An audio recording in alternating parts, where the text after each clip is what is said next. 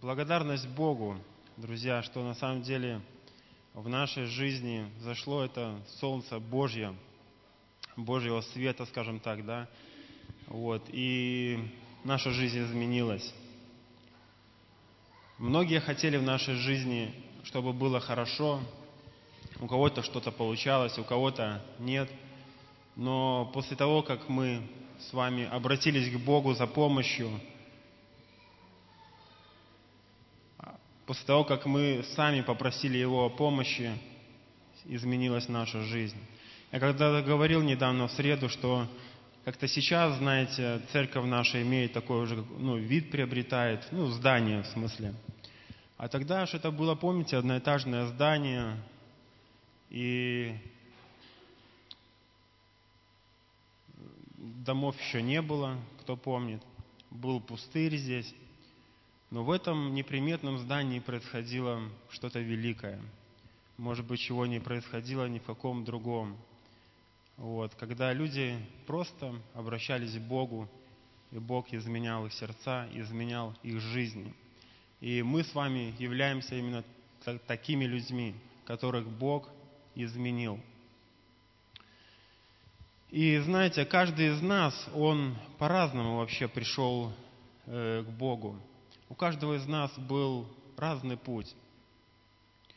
Кто-то пришел, когда ему было тяжело в определенной проблеме, он искал помощи, и вдруг он услышал, что вот есть церковь, собираются люди, сходи, кто-то кого-то пригласили, он пошел, уверовал, пошел за Богом.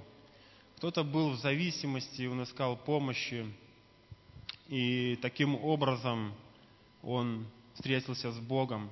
И у каждого из нас путь очень разный был и очень индивидуальный. Но смысл весь в том, что мы на самом деле, как вот это в Писании, находим место, когда читаем про человека, который нашел жемчужину, да, на поле. Он пошел, говорит, все, продал имение свое и купил то поле, там, где была эта жемчужина. И смысл такой, что через, может быть, какие-то трудности, обстоятельства, кто-то был в зависимости, кто-то еще в каких-то, ну, в жизненных обстоятельствах был, но нашли жемчужину, встретились с Богом. И уже если человек был в зависимости, то он уже идет за Богом не потому, чтобы быть свободным от зависимости, а потому что он понимает, что это и есть жизнь, жизнь со Христом, жизнь с Богом.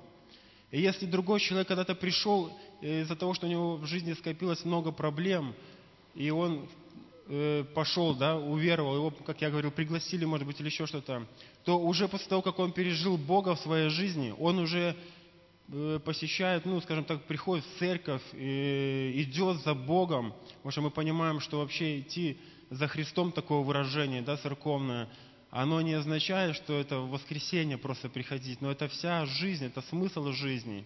Это тогда, когда, ну, вся наша жизнь и днем, и ночью, она так вот принадлежит Ему. И наше сердце мы всегда направляем к тому, чтобы оно было в соответствии, скажем так, в гармонии именно с, с Богом.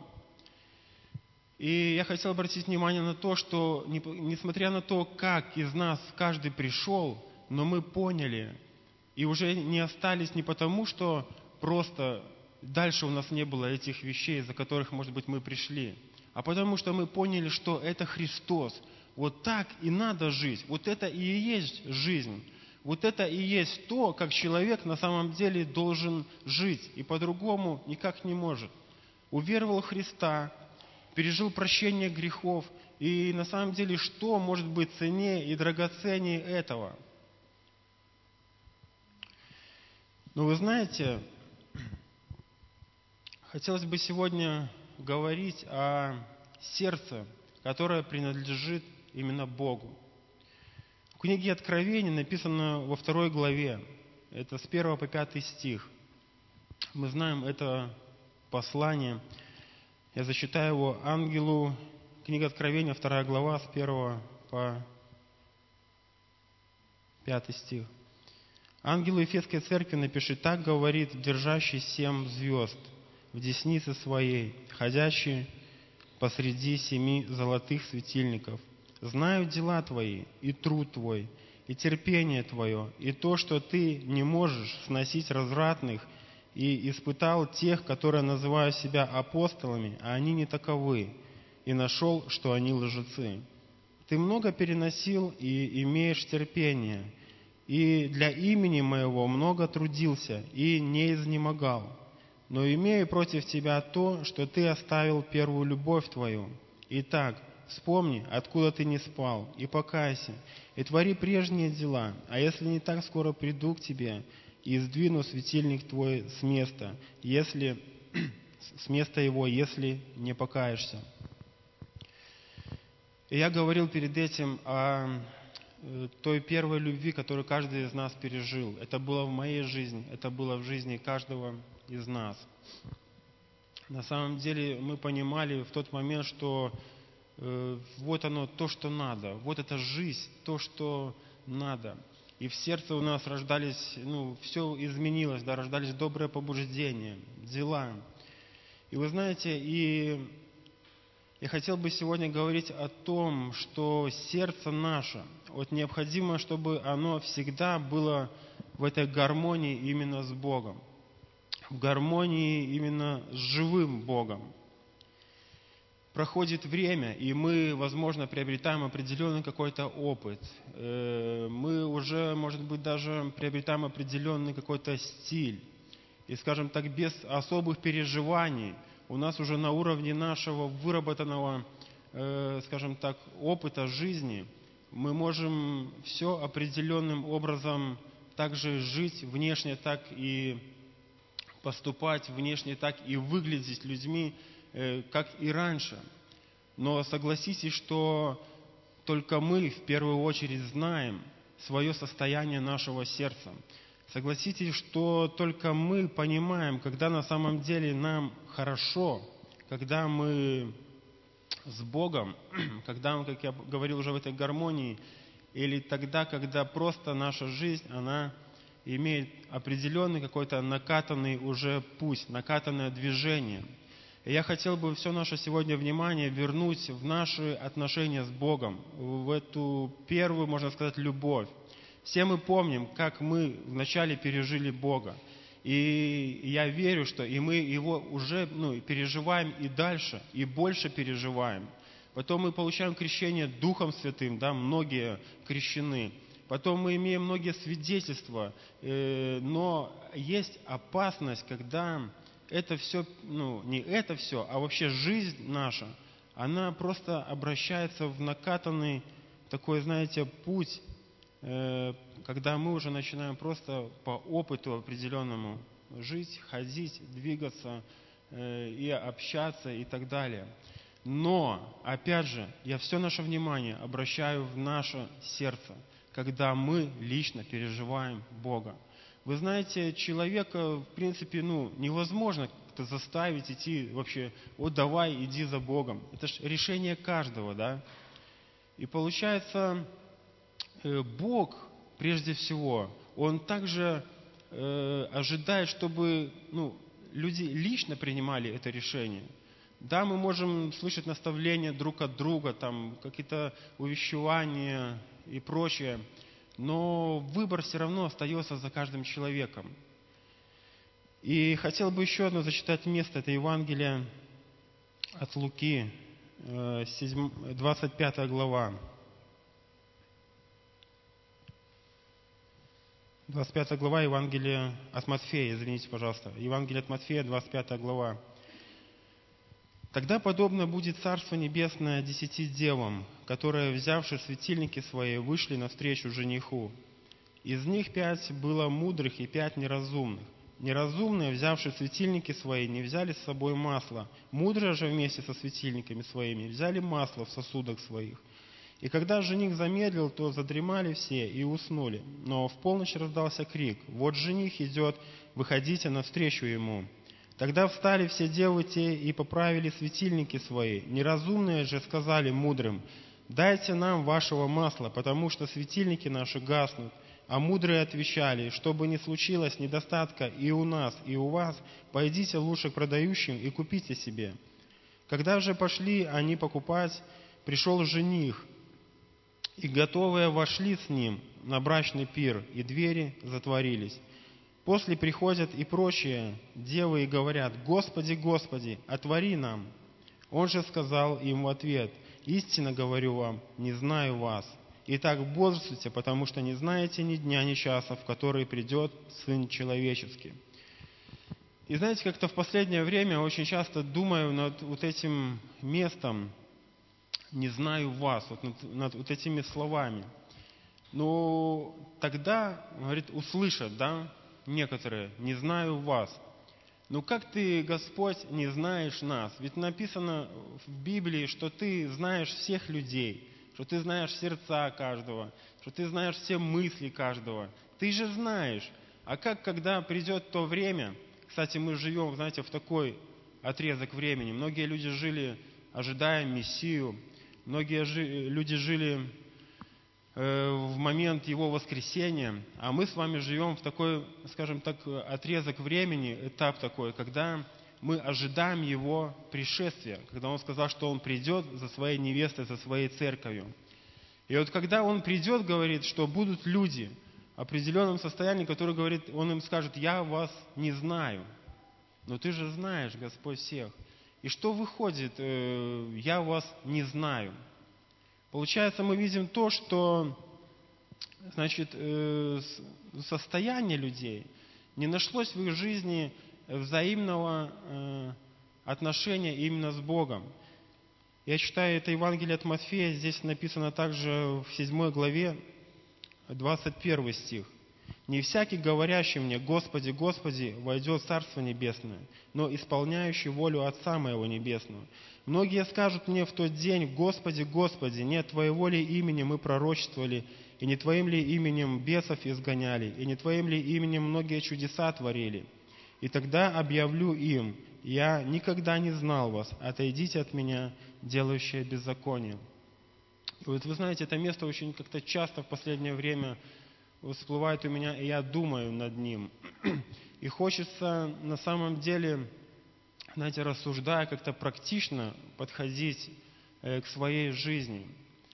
Что, помните, когда в Откровении я читал послание, что знаю там твои дела, и перечисление дел многих, и достойные дела, дела не просто... на обращенных людей, но серьезные предпринимались действия и за правду, и за именно служение Богу. Он говорит: имею против себя, что ты оставил первую любовь твою, и призыв покаяться. И вы знаете, и дела, и все, скажем так, движется вроде бы, но сами отношения с Богом, но само наше сердце, наличие в нашем сердце переживания Бога, меня сегодня, знаете, не вдохновляет э, просто проведенное время э, в, ну, в молитве. Раньше как-то вот э, было такое, я понимаю, ошибочное, что вот надо вот столько-то, я сам переживал такое, надо столько-то времени провести, вот полчаса хотя бы каждый день. И знаете, я однажды поймал себя на том, что я становлюсь, я полчаса стою на этой молитве, но внутри я встаю, и у меня ничего не произошло. Я говорил определенного церковного стиля, скажем так, слова, набор слов. Я вставал и, ну, я понимаю, ничего нету. И тогда, когда я говорил просто вот так вот, вставши, знаете, с молитвы, понимая, что ничего не произошло в моем сердце, я говорил: Господь, прости меня. У меня в тот момент происходило больше, чем вот в эти полчаса. И знаете, и вот опасность такого просто, ну... стиля церковного, накатанности просто, привычного, опытного, ну, такого опыта, вот эта опасность потерять живого Бога в своей жизни. Потому что Иисус говорит, что овцы мои, они знают голос пастыря своего, и они идут за ним. В нашей жизни Бог эту способность дает не пророкам особо, не особо людям, которые, может быть, особо как-то выделены, да, в каком-то служении, но дает способность каждому человеку слышать его голос, потому что Бог хочет говорить в жизнь каждого из нас, определенно, стопроцентно в жизнь каждого из нас. И называя своими, Он говорит, они знают голос своего пастыря, и они не только его знают, но они что еще делают? Они еще и идут за Ним. Я хотел бы, друзья, сегодня обратить наше внимание на наши отношения с Богом. Это часто звучит, это часто говорится. Вот. Но я хотел бы, чтобы мы сегодня на самом деле определили наличие вообще Бога, живого Бога в нашей жизни. Наличие моей сегодня способности, моего сердца слышать сегодня Бога, который хочет говорить в мою жизнь. Наличие моего сердца, моего состояния сегодня вообще определять какой-то этап, может быть, в моей жизни, определять свое место, где Бог хочет вообще видеть меня в своей жизни. И это все, это все то, когда мы способны и открыты вообще перед Ним. Вы знаете, такое сердце, оно... Помните юноша, когда он, ему Христос сказал, что тебе надо сделать, продать семейное, да, иди за мной. Он опечалился и просто, ну, не пошел дальше. И на самом деле многое происходит, когда мы понимаем, что Бог хочет от нас, но почему-то не можем, э, скажем так, это... ну, разменяет, скажем так, вместо того, чтобы быть вот так вот открытыми дальше перед Богом, и все-таки остаемся опечаленными. И не в такой, скажем так, гармонии, не в таком, что Бог хочет вообще для нас жизни, потому что Он хочет вести каждого из нас дальше. Но когда мы слышим Его и понимаем, что Он ожидает от нас, и этого не делаем, мы остаемся просто, знаете, на уровне традиционного нашего такого хождение перед Ним. Но есть что-то больше, есть что-то больше. И, может быть, знаете, у кого-то, э, может быть, кто-то даже и в чем-то разочаровался, может быть, в чем-то даже, ну, скажем так, опечалился, да, и когда-то горел для него. Но на самом деле в сердце своем, ну, мы его никогда не обманем. Мы можем глушить все, но оно говорит к нам, и Бог говорит нам в сердце своем. Но если есть у вас все-таки вот это, знаете, побуждение, желание, идите путем, ну, на самом деле, своего сердца, за своим сердцем. Несмотря на то, что, может быть, вы ошиблись, может быть, вы упали, но на самом деле не оставляйте за, ну, просто зарытыми то, что Бог дал. Ну, это надо брать, надо поднимать, надо раскапывать и идти дальше. Бог говорит именно, что к нам в сердце, и желает говорить, и желает направлять в жизнь каждого из нас. Поэтому пусть Бог благословит. И хотел бы сегодня вот это, ну, скажем так, как обращение, да, обратиться к церкви, что нам, друзья, в нашей жизни нужен живой Бог. Нам нужен тот Бог, который однажды прикоснулся к нашему сердцу, и ушла вся печаль. Нам нужен тот Бог, который однажды исцелил нас от всего, и мы поняли, что это Бог. Нам нужен тот Бог, понимаете? Не просто э, то, что приобрето, приобрелось с опытом, но надо нам живой Бог. Именно Он. Пусть Бог благословит нас. Аминь.